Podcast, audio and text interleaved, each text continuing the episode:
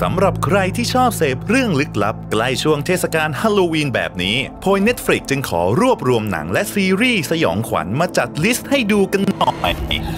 ฮัลโหล ฮัลโหล ฮัลโหล ฮัลโหล เฮ้ย อะไรเนี่ย ฮัลโหล ฮัลโหลฮัลโหลเฮ้ย ฮัลโหล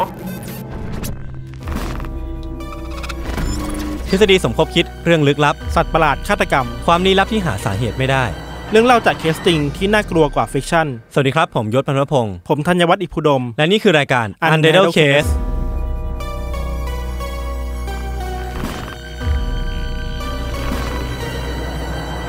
สวัสดีครับ สวัสดีครับ ยินดีต้อนรับเข้าสู่รายการ u n d e r t a l e Case ในพิโซดที่พิเศษ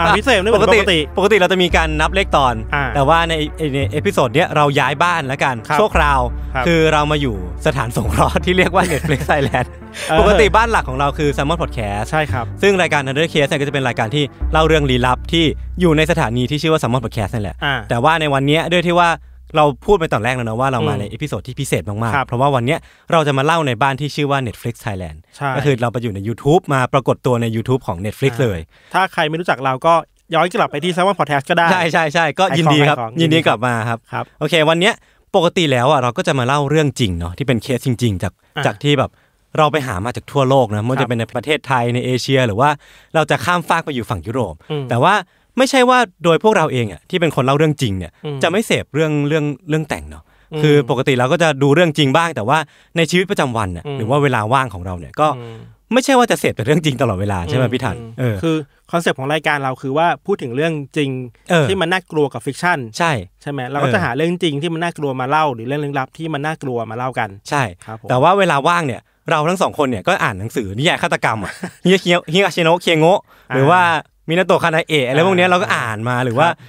หนังที่มันเป็นเชลล็อกโฮมหรือว่าคินไดจิอะไรเงี้ยเราก็ดูกันเนาะ ครับ หรือว่ารวมไปทั้งว่าหนังแล้วก็ซีรีส์ที่เป็นเรื่องจริงสารคดี หรือว่าเป็นเป็นเรื่องแต่งเองอย่าง My Hunter เนี่ยเราก็ดู อืม เออเพราะว่ามันเป็นการทำกันบ้านเนาะ ครับ คือเหมือนเป็นการที่เราเป็นนักเล่าเรื่องอ่ะเราก็ต้องหา อืม พวกซอสหรือว่าพวกอินสปิเรชันในการเล่าเรื่องให้มันมีการลำดับเรื่องยังไงให้มันสนุกเนาะมันก็เหมือนการทำกันบ้าน หรือบางทีเราก็เอาสิ่งเหล่านั้นน่ะมาเล่าต่อ เออเออใช่ใช่ เอามุ ใช่ มมองอะไรบางอย่างเอาทัศนคติ attitude น่ะมาเล่าต่อ ใช่ ในรายการ ก็คือเราจะเอาพวกนั้นมาเป็นมาเป็นเรฟเราไม่ได้เอา อ่า ของเขามาเล่าทั้งหมด ครับ แต่ ครับ บางตอนแล้วก็เอาของเขามาเล่าทั้งหมดเลยเนาะ ครับ เดี๋ยวนะ ไม่ขัดหน่อยเหรอ หมดเลย โอเค แล้วก็แน่นอนว่าทุกครั้งที่เราอยากจะดูอะไร หรือว่าอยากที่จะเปิดหูเปิดตาอะไรอ่ะ อ่า มันก็จะมีแอปแอปหนึ่งไม่ทันที่ ครับ เรามักจะเลือกจิ้มเข้าไป อ่า แล้วก็หาของดูจากในนั้น ครับ นั่นคือแอปที่ชื่อว่า YouTube ไม่ใช่แล้วโอ้ อ๋อ ดี๋ยวนะ Netflix ครับ โอ้นี่เราได้รับกันว่าจ้างมาจ ริงด้วย เดี๋ยวเขาคงแบบถอนออกไป เออก็คือ Netflix นั่นแหละ Netflix ที่ ครับ ปัจจุบันผมยังค้างค่าสมาชิกแฟนอยู่เลย นี่ผมเป็นอาศัยเพื่อนบ้านคนหนึ่ งหลายคนมากเลยนะ เพราะฉะนั้นวันเนี้ย อยู่มาสองสามปี วันเนี้ยเราเข้าเรื่องเลยละกัน ครับ วันเนี้ยเราทั้งสองคนเนี่ยจะมาพูดคุยกันถึง 2 เรื่องที่เรา ครับ ได้ไปดูมาใน Netflix นะครับ ครับ คือว่าใน Netflix เนี่ยมันก็มีทั้งซีรีส์ อ่า มี ใช่ใช่ หนัง เออ มีสารคดีหลายอย่างที่มันอย่างมันเข้ากับอันเทอร์เคสพอสมควรอ่ะ ใช่ นี่เราก็ไป ใช่ หยิบมาเล่าเนาะ โอเคครับเรื่องของผมเนี่ยวันนี้ผมเริ่มก่อนนะค ครั รับ บผม เรื่องที่ผมจะเล่าเนี่ยมันเกี่ยวข้องกับสิ่งหนึ่งที่พอพูดไปแล้วเนี่ย ผมเชื่อว่าแฟนรายการ UC หรือว่าคนทั่วไปเองอ่ะน่าจะต้องร้องอ๋อขึ้นมา อ๋อ ยังไม่ทันพูดเล ขอย บคุณครับ โอ้ยก็คือด a r k กเว็บพี่ทัน คือด a r k กเว็บเนี่ย ส่วนตัวผมเองกับด a r k กเว็บเนี่ยคือไม่ได้คล่องแวะกันมากเท่าไหร่พี่ทัน อ่า คือปกติ เคยได้ยินไหม เคยได้ยินแหละ แต่ว่าพอพูดถึงด a r k กเว็บอ่ะ มันจะเป็นอีกพื้นที่หนึ่งอ่ะที่ว่าเราต้องเนิร์ดไอทีอ่ะ หรือว่าเราต้องเก่งพวกเทคโนโลยีมากๆ หรือว่ามีมีศักยภาพในการเจาะระบบ หรือว่ามีความศักยภาพในการเขียนโปรแกรมอะไรบางอย่างอะซึ่งโดยส่วนตัวเองผมไม่ได้มีความสามารถนั้นฉะนั้นก็เลยได้ยินชื่อมาผ่านๆหรือว่าได้ยินเรื่องเล่าผ่านทาง reddit บ้าง หรือว่าผ่านทางซอสที่ตัวผมเองไปหาข้อมูลมา ครับ เล่าเรื่องรายการบ้างเนาะ อืม เออ คือส่วนใหญ่เวลาเราได้ยินชื่อคำว่าดาร์กเว็บอะ เออใช่ คำว่าดาร์กมันแปลว่ามืดมนมืด เออ มืดอยู่แล้วอะ ใช่ใช่ มันจะมีภาพจำของความแบบความน่ากลัวความมีอะไรไม่รู้อยู่ในนั้นอะ ใช่ใช่ใช่ ที่อาจ ใช่ จะผิดกฎหมายที่อาจจะดูมีอะไรที่น่ากลัวตุซ่อนตัวอยู่ในนั้นอะไรอย่าง ใช่ เงี้ยครับ ใช่ส่วนใหญ่เรื่องเล่าเกี่ยวกับ dark web อะพี่ทันใน reddit ที่ผมได้ไปอ่านมาเนาะ อืม มันก็จะเป็นเกี่ยวกับ 80%เลยนะมันคือฟุตเทจหลอนๆเนี่ย หร เออ มันคือฟุตเทจที่ว่าเวลาคนเอาคลิปอะไรแปลกๆมาโพสอะ อ่า เขาก็จะมาเขียนพาดหัวไว้ว่า dark web footage อะอ่า คือการเขียนพาดหัวอย่างเงี้ยในฐานะในฐานะ copywriter เนอะ อ่ามั มันคือการทำให้เรื่องมันน่าสนใจมากขึ้นอะ มันคลิกเบสประมาณ เอ นึ องว่า ว่า แบบเฮ้ยมาจาก dark web เลยเหรอ อ่า ทั้งที่ อ่า เราไม่รู้นะว่ามันมาจาก dark web จริงหรือเปล่าอะ แต่ขึ้นชื่อว่าดักเว็บเนี่ยมันต้องการันตีความ เออเออเออ ความร้อนๆอยู่นิดหน่อย ใช่ ฟุตเทจที่ผมเคยดูมาเมื่อก่อนอะเนาะมันจะเป็นฟุตเทจตั้งแต่ปันๆเลยอะตั้งแต่ว่ามีคน ใส่ชุดหมาเดินไปเดินมาในบ้านอ่ะ อ่า เออพี่ดังน่าจะเคยเห็นบ้าง เพราะว่ามันเป็นคลิปที่ดังพออ่าอ่า พอสมควร หรือว่าอีกคลิปหนึ่งที่พี่ทันหรือว่าทุกคนน่าจะเคยเห็นคือคลิปที่แบบมีเอเลี่ยนอะนอนอยู่บนโต๊ะผ่าตัดอะ าอันนั้น เอ คลาส อ สิก อันนั้นคลาสสิกมากๆคือ ก็น่าจะมาจากดักเว็บหรือเปล่านะครับ เออกับอีกอันหนึงคือที่โหดสุดๆที่ผมเคยดูมาเลยพี่ทันมันจะเป็นแบบ คนที่ใส่ชุดกอริลลาแล้วก็ อ่า ลงมือฆ่าคนอย่างโหดเหี้ยมอะ อ่า อันนั้นอะผมไม่รู้ว่ามันเซตติ้งหรือเปล่าหรือว่ามันการฆาตกรรมจริง ๆ เออเออ คือถ้ามันเป็นเรื่องจริงอ่ะก็ถือว่าเป็นอะไรที่โหดที่สุดในชีวิตแล้วล่ะที่ผมเคยได้ดูมาในดักเว็บเนาะ เราเราเคยเห็นผ่านในพวกโซเชียลมีเดียเวลาแชร์กันว่าสิ่งนี้มันมาจากดักเว็บอะ เออเออ มันจะชอบมีความความสยองแบบเลือดเย็นประมาณหนึงอะ ใช่ ด้วยความที่มันเสียงมันไม่ค่อยมีเห็นเห็นผ่านฟุตเทจแทนอะ เออเออ เช่น เออ คนบางคนเดินไปมาในบ้านหรือว่า เออ เราเคยดูอันหนึงที่ที่เหมือนมีคนสองคนยืนอยู่ในห้อง แล้วบางครั้งคนที่อยู่ตรงโต๊ะอะกินข้าวอะ อ่ะใช่ใช่อันเนี้ยผมก็เคย อัน เห็น นั้นโคนน่ากลัวเลยคือมันไม่ได้มีอะไรขนาดนั้น แต่ว่า กินข้าวไปร้องไห้ไปทรมานไป นั่น อะ ดิแล้วมันมันเกิดอะไรขึ้นเราก็ไม่รู้นะมัน เออ มีความเป็นโฮมวิดีโออ่ะ เออมันมีความเป็นโฮมวิดีโออย่างที่พี่บอก ใช่ มันมีความ ใช่ แบบบ้านๆแต่มันน่ากลัวอะ แล้วแล้วมันพอมันบ้านๆอ่ะมันดูมีความเป็นไปได้ว่ามันเป็นเรื่องจริงอ่ะแล้วมันแบบโคตรน่ากลัวเลยอะเออ แล้วก็อย่างที่ได้บอกไปครับว่าหนังใน Netflix ที่ผมได้ไปดูมาเนี่ยมันก็มีความเกี่ยวข้องกับดักเว็บ อ่ะ แล้วก็ไอความเกี่ยวข้องเนี่ยมันทำให้มันเอาความน่ากลัวของดักเว็บมาถ่ายทอดในรูปแบบของหนังเนาะแล้วมันทำให้คอนเซปต์ของดักเว็บอ่ะมันชัดเจนขึ้นแล้วมันทำให้เรารู้สึกว่าเราเกรงเกรงกลัวดักเว็บมากขึ้นกว่าเดิมอีกอะ ไม่กล้าเข้าไปเลยเหรอ เอ อคือคือปกติผมก็กลัวอยู่แล้วอะ หนังเรื่องนี้มันชื่อว่า Unfriended Dark Web ครับ ครับผม คือเรื่องย่อของภาพยนตร์เรื่องเนี้ยมันคือเรื่องสั้นๆเลยเนาะ อันนี้ไม่สปอย มันอยู่ในเทรลเลอร์แล้วก็ในในไซนอปซิสของมันนะครับ มันคือเรื่องที่ว่าชายหนุ่มคนหนึงเนี่ยได้ไปหยิบขโมยเอาแล็ปท็อปของใครก็ไม่รู้เนี่ยติดไม้ติดมือมาจากร้านกาแฟ อืม แล้วก็พอเอามาเล่นเนี่ยหรือว่าพอล็อกอินเข้าไปในเครื่องนี้ได้แล้วครับเขาก็ไปทำกรรมวิธีบางอย่าง โดยบังเอิญเนาะ แล้วก็พบว่าในแล็ปท็อปเครื่องเนี้ยมันมีโฟลเดอร์ลึกลับบางอย่าง อืม ซึ่งพอคลิกเข้าไปในโฟลเดอร์นั้นเนยพี่ทัน มันมีอะไรไม่รู้อยู่เต็มในนั้นไปหมดเลย ซึ่งไอ้ไอ้อะไรไม่รู้ที่มันอยู่ในนั้นอ่ะ มันนำพระเอกแล้วก็เพื่อนๆอ่ะ รวมกระทั่งแฟนสาวเขาเองอ่ะ ครับ ไปสู่เรื่องราวที่มันสยองขวัญมากๆอ่ะพี่ทัน เหมือนไปเปิดกล่องแพนโดล่า ถู อะ ก ไร ต้อง ออกมานี่ ใช่ ปะ ใช่ใช่แล้วก็ไอ้เรื่องราวสยองขวัญที่ว่าเนี่ยมันเกี่ยวข้องกับเจ้าของคอมพิวเตอร์คนเก่า ครับ แล้วก็ดาร์กเว็บอย่างมีเหตุมีผล แต่ผมจะไม่พูดแล้วกันว่ามีเหตุมีผลเนี่ยมันคือยังไงเนาะเออนี่คือแนะนำให้คนไปดูมากๆจริงๆเพราะว่า ครับ คือบางทีเวลาเราพูดถึงดักเว็บอะเรามักจะไม่รู้สึกว่ามันลึกลับขนาดนั้น หรือว่าไม่ได้รู้สึกมันน่ากลัวขนาดนั้นมันเป็นอีกพื้นที่หนึ่งที่เราจินตนาการไม่ออก แต่ว่าการดูหนังเรื่องเนี้ยมันทำให้ความเป็นดักเว็บมันมาสู่ตรงหน้าเราอะแล้วเรารู้สึกว่าเอ้ยมันจับต้องได้แล้วมันน่ากลัวกว่าที่เราคิดมากๆจริงๆอะ ครับ ผมมั่นใจว่าชาว UC หรือว่าคนที่ชอบเรื่องลี้ลับเนี่ย น่าจะต้องถูกใจความระทึกขวัญของหนังเรื่องนี้แน่นอน เพราะว่าอีกสิ่งหนึ่งที่มันอยากให้ทุกคนจำไว้ก่อนที่จะไปดูอ่ะพี่ฐาน เพราะว่าตั้งแต่เปิดเรื่องมาเลยนะ มันจะมีคีย์เวิร์ดอะที่ชาวลึกลับอ่ะจะต้องรู้ว่า เอ้ย อันนี้มันเป็นเป็นเป็นสิ่งที่ถูกถูกฉลกเราอ่ะ หรอ เออคืออย่างเช่น ยกตัวอย่างกันไม่สปอย ครับ ตอนที่ตัวเอกเนี่ยล็อกอินเข้าเครื่องคอมพิวเตอร์ไปได้ มันจะมีหน้าจอให้เลือกเลือก Wi-Fi ถูกป่ะ อ่า เออมันจะมีชื่อ Wi-Fi ต่างๆ ปรากฏมา อ่า ซึ่งชื่อ Wi-Fi นั้นนะหนึ่งในชื่อ Wi-Fi มันชื่อว่า Silence of the Lamb อะ อ่า อ่ามันมีคีย์เวิร์ดหรือว่ามีฮินมันมีอีสเตอร์เอ็กอะ เออบ างอย่าง Easter egg ที่หยอดหยอด Easter egg ไว้อย่างเงี้ยซึ่งซึ่งถ้าคนที่ติดตามเรื่องลึกลับ หรือว่าชอบพวกฆาตกรต่อเนื่องหรือว่าหนังพวกเนี้ย ฉัรู้ะคือ เออนี่นี่คืออะไร แต่แบบเฮ้ยเฮ้ยเอ้ยหยอดไว้นี่หว่า อ่า อะไรเงี้ยมันจะอยู่ตามตาม Wi-Fi หรือว่าตามบทสนทนาของพระเอกแล้วก็เพื่อน ครับ ซึ่งมันมันมันเป็นอะไรที่น่าสนใจดี แล้วก็อยากให้เราดูต่อไปเรื่อยๆว่าเอ้ยมันมีอะไรหยอดไว้อีกหรือเปล่าเนาะ อืม อีกเรื่องที่ผมคิดว่าน่าสนใจมากๆสำหรับหนังเรื่องเนี้ยพี่ถันมันคือเทคนิคในการเล่าเรื่องอะพี่ถัน อืม เออ มันคือใช้ภาพอัดหน้าจอผ่านโปรแกรม Skype กับ Facebook เท่านั้นเองอะคือหนังเรื่องเนี้ย อ่าฮ มันจะไม่มีฟุตเทจที่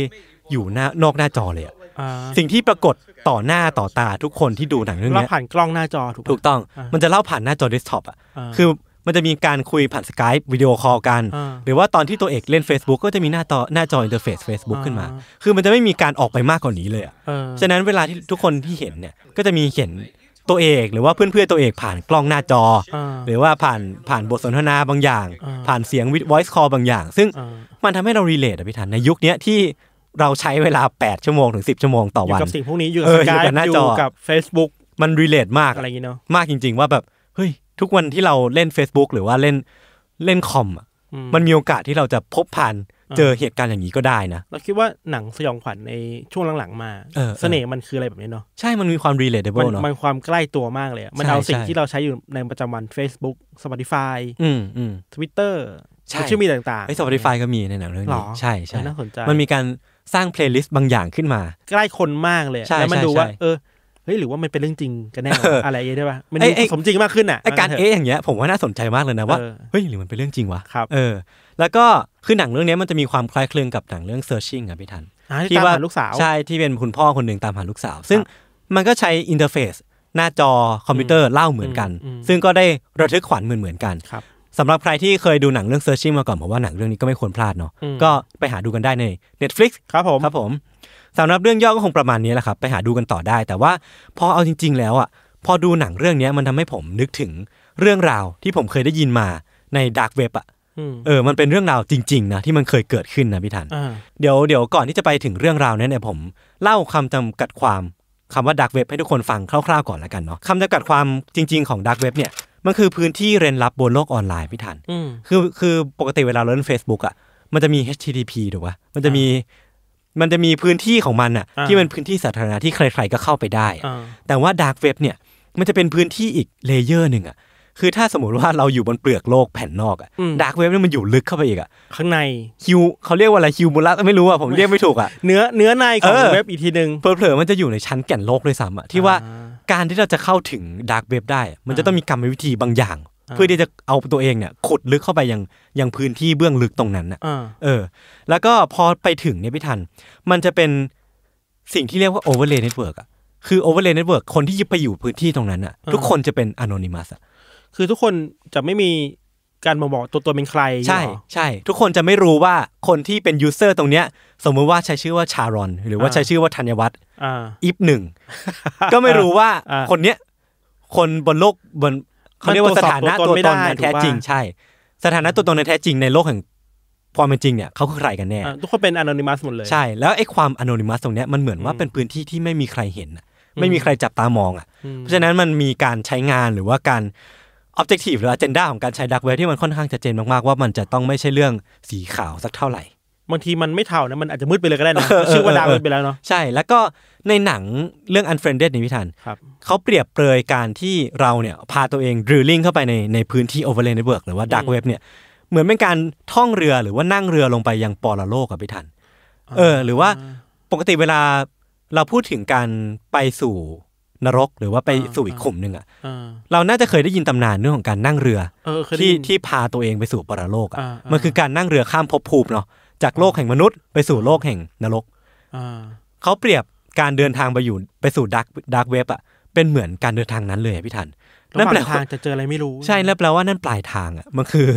ความตายความ เอ น่า อ กลัวอะไรบางอย่าง ใช่ หรือเปล่า ผมว่าอันนี้เป็นการเปรียบเปรยที่น่าสนใจมากๆนะครับ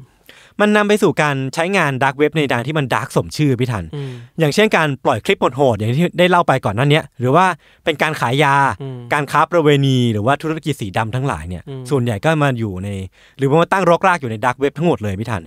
ดักเว็บที่ดังๆ ที่พอพูดชื่อเนี่ยน่าจะอ๋อให้หลายๆคนมันคือ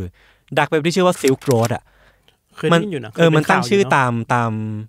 เส้นทางสายไหม อ่า ซึ่งเป็นเส้นทางการค้าในสมัยก่อนเลยอ่ะ ครับ แล้วก็เส้นทางการค้าในสมัยก่อนมาสู่ยุคสมัยเนี้ยโดยการที่ตัวเองเปลี่ยนเป็นดาร์กเว็บแล้วอะนั่นทำให้เส้นทางการค้านั่นน่ะมันมีทั้งยา มีทั้งประเวณี มีทั้งอาวุธสงครามอะ อืม อยู่ในนั้นเต็มไปหมดเลยอ่ะ อืม แต่ว่า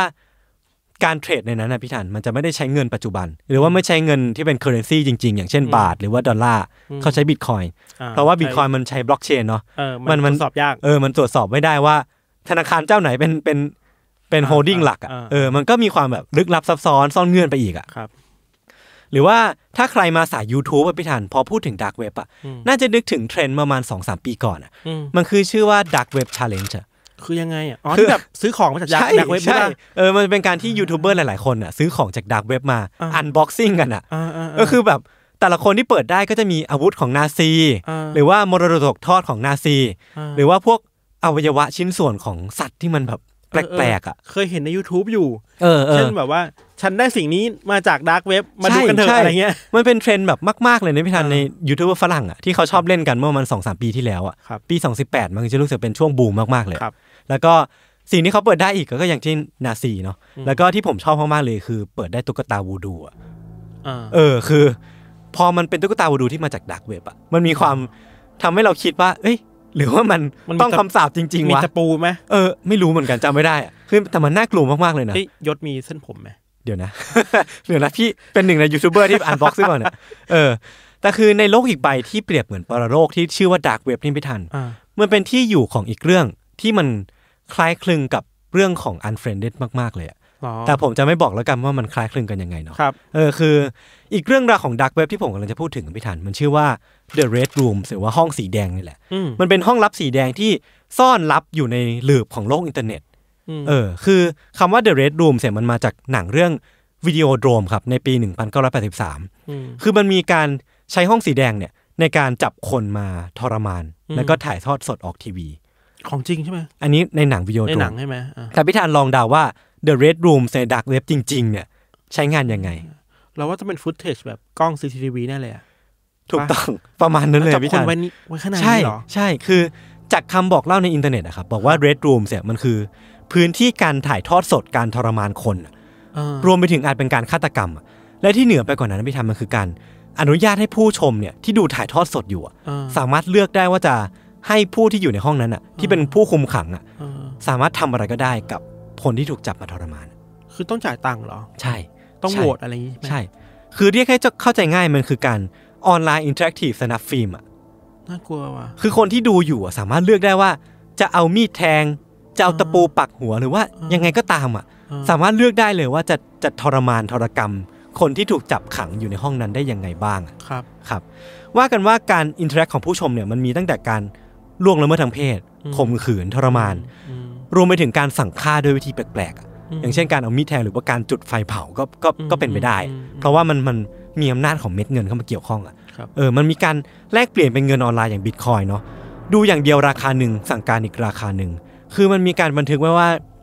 การที่จะสั่งการในเรดรูมส์ขั้นต่ำมันคือหมื่นดอลลาร์เป็นต้นไปอะ เท่าไหร่ หมื่นหมื่นไม่ใช่หมื่นดอลลาร์หมื่นบิตคอยเนี่ยมันประมาณหลายล้านดอลลาร์ เราไม่รู้ นะ คืนนึงที่ตอนนั้นมันเท่าไหร่เนาะ ใช่ แต่ว่าค่อนข้างค่อนข้างแพงแหละ ใช่แพงมากจริงๆ อ่า เพราะว่ามันเป็นมันเป็นความบันเทิงแบบของของคนที่มันชอบในเรื่องเนี้ยซึ่งซึ่ง ค ซึ่ง วามที่ชอบความรุนแรง เออซึ่งซึ่งเราอะก็ไม่เข้าไม่ถึงขนาดนั้นนะ เออ ว่า เออเออ เอ้ยมันมันมันแฮปปี้เอนจอยอะไรข แต่ นาด มั นั้นน มีคนที่ ใช่ใช่ ถูกทำเป็นเหยื่อไง ใช่ คือเรื่องราวของ Red Room เนี่ยมันก็เป็นประมาณนี้พี่ธันแต่ว่ามันจะมีไซส์สตอรี่ที่น่าสนใจอีกอีกต่อมาก็คือว่า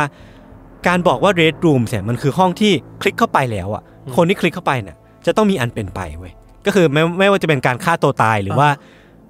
การถูกฆาตกรรม แล้วก็การฆ่าตัวตายหรือว่าการถูกฆาตกรรมเนี่ยมันจะมีการที่คนที่เสียชีวิตเนี่ย อ่า เอาเลือดของตัวเองเนี่ยไปละเลงห้องของตัวเองให้เป็นสีแดงทั้งหมดเลยอะ เฮ้ยนี่คนลุก อันนี้คือ หมายถึงว่า